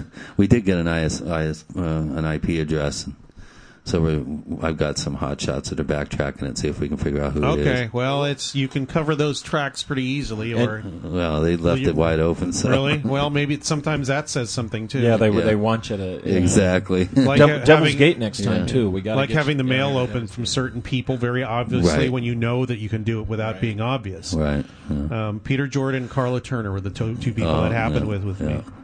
Um, so yeah, Chris, visit Chris's site, um, ourstrangeplanet.com. Is Correct. that right? And uh, uh, the most recent book was Stalking the Trickster, Right. and uh, I enjoyed that book thoroughly. Um, I heard this sh- song in the car today, just on shuffle, and I want to play it. It's that it's the song by Molly Thompson, who was a, a British contactee from the '60s, who wrote a whole album of Space Brother music. and, Where do you find this stuff, man? He's the one who finds it. And this this was actually featured in a in a um, in um, uh, Farewell Good Brothers, which was a movie made about the contactees. Uh, Radio Mysterioso will. What is next weekend? Will I be here next week? Twenty eighth. Yeah. I think I'm here next weekend. If there's not, there will be something on the site. Thanks for listening. Uh, here's "Cockeyed Ballad" by Mo- Molly Thompson, one of my favorite UFO songs ever. As long as long as it cues up here on DJ. Thanks for listening. There's a cockeyed feeling in the world today. The power politics is here to stay. But China, Russia, and the USA, boy, don't let them fool you.